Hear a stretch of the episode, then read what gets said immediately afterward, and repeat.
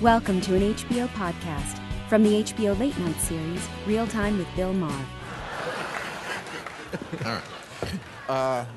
By the way, that was the stuff you gave me last time. That was the stuff? Yes. That's good shit, Mike for real. gave, was on the show.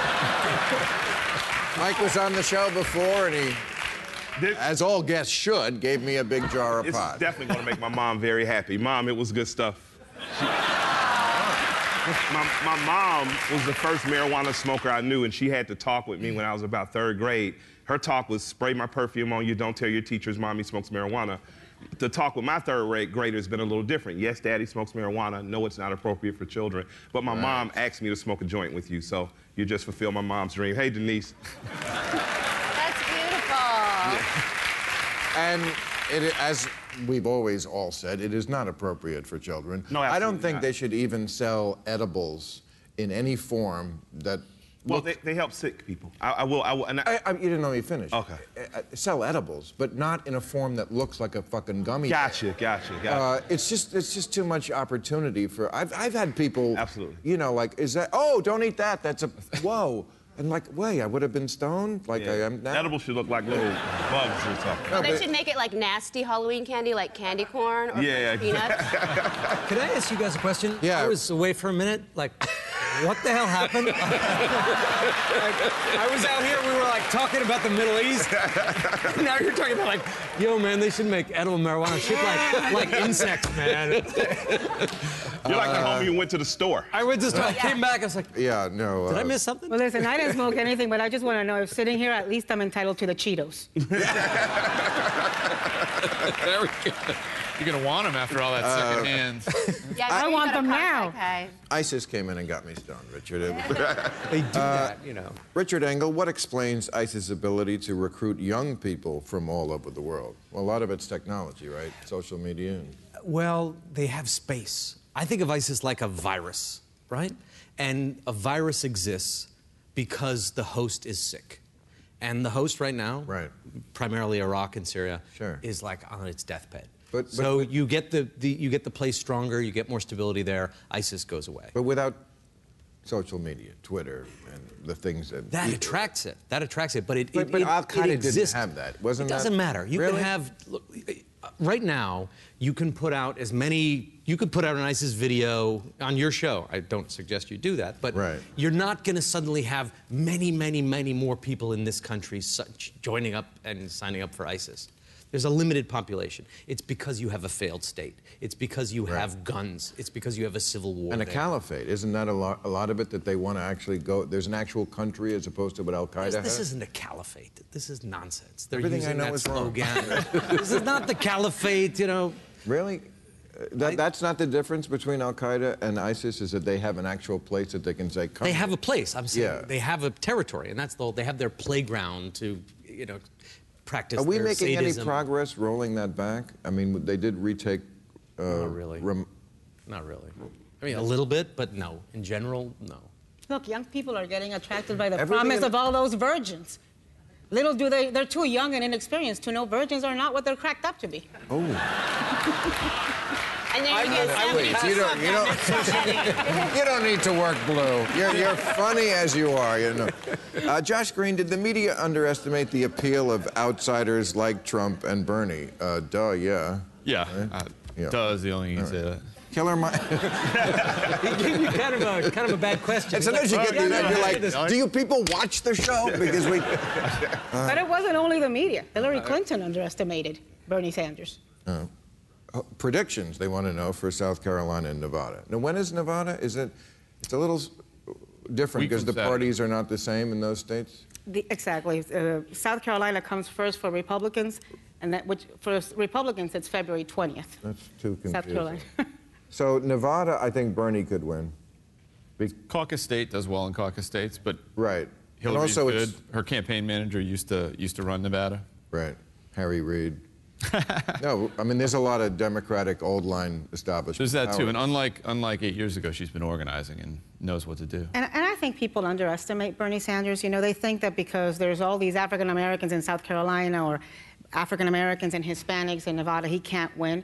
Look, you know, African Americans, Hispanics, minority groups, we don't all think alike. It is not groupthink. We're not a one big homogeneous monolithic Very true. voting machine. There are African American progressives, there are Hispanic progressives, and I think he's going to appeal to some of them. I, I think he does, and, and people people are mistaken to think. I think a lot of African Americans have just been taught to toe the Democratic line, and I think a lot of younger ones in particular are breaking that. You know, like I say, I have African American friends that are conservatives, that are staunch Republicans, that are that are independents, that are libertarians, and they a lot of them have jumped on the Bernie bandwagon just because they're like, we're not going to toe a Democratic line, and we're tired of the record system. And one of those people in particular is Shelley Winters down in Atlanta. Very conservative guy, had a great talk show for you. Shelley Winters? His name was Shelley Winters. The Oscar winner? No, no, no, no. No, not He's But she Poseidon. and passed He's the a Ventura. black guy from New Rochelle. But he's a, he's a All the conservative. people. Well, could not but remember, turn you know, around they, the block to everybody vote. thought the women Dead were going Shelley to vote for Winters. Hillary Yeah, Clinton. And absolutely. what did we just see in New Hampshire? We saw all the young women Absolutely. vote for the old guy. Absolutely, absolutely. You mentioned, All right. you mentioned earlier that a lot of the statistics that are being thrown around, like the unemployment rates, are Yeah. total nonsense.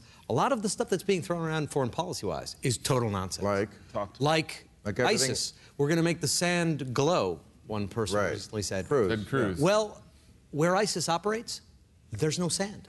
uh, it's olive groves, the area in northern Syria. It looks like Southern California.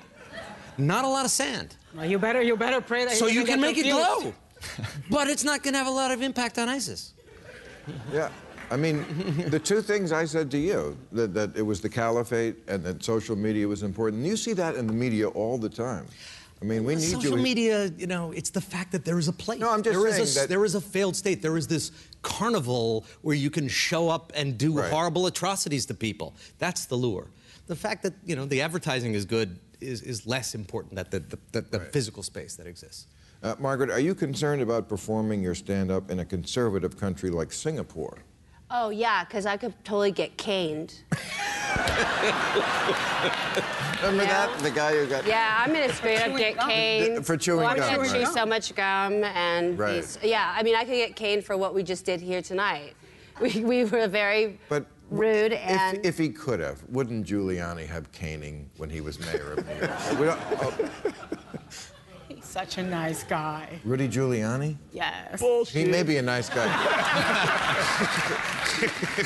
he has some hard ass opinions. I mean, really, to get that upset about Beyonce. he gets crabby. Uh, look, I think I, I, I you know, I, look, I think I think um, it, when it comes when he sees it as uh, an assault on police officers, I think he gets very upset, very emotional, very invested. Do you think it's possible, I'm just asking hypothetically, uh, to be racist and not know you're racist? hypothetically. Yes, I do, Okay. but I don't think that's the case of Rudy Giuliani. Could we also agree that politicians don't give a shit about cops? That's a lie. My dad was a cop. Mm. Cops are underpaid. Cops are underprotected. When you see a cop, one cop in a patrol car, that means that politicians don't care enough to put two cops in a patrol car. Two, two police officers in a patrol car give cops an opportunity to get out of that car and interact with community. And politicians that care about police officers make sure that they're liaisons between the public and police. I'm tired of the narrative that somehow because I'm a conservative or because I'm a Republican, I care more for police officers. People who care for police officers hire from within the community. They care about police officers' protection and their families. And you know, that's just I, I think that progressives need to be more assertive. I'm a gangst, I'm a pan-Africanist gangster rapper, and a policeman died in Southwest Atlanta, and I put his picture up. No politician did that in Atlanta. No politician from his district did that. So it, this is totally fuckery to say that because they're working class men that are doing the bidding of a higher class of people that don't give a shit about the people that they're policing. You know, and I, I just like to say that on the, on the behalf of families of police officers. You know, politicians, if you love cops, you can do a fucking better job. That's it. Nice. nice bummer speech. You killed my buzz. I'm sorry, I'm fucking bro. with you. Sorry. All right, final question. Will, will there be any blowback to Donald Trump's criticism of Pope Francis? I did not hear. What did he say? Oh my God, I haven't heard either.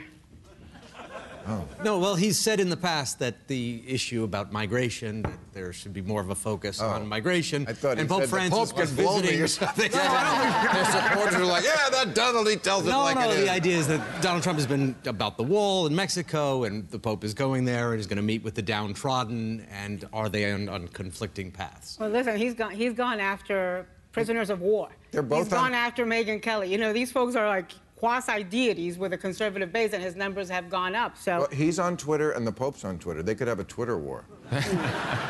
I smell a comedy bit on this show next week. I'll, I'll stick with a higher with a The higher Pope power. is a lousy foot washer. All right, time to go. Thank you very much, everybody. We're a great crowd.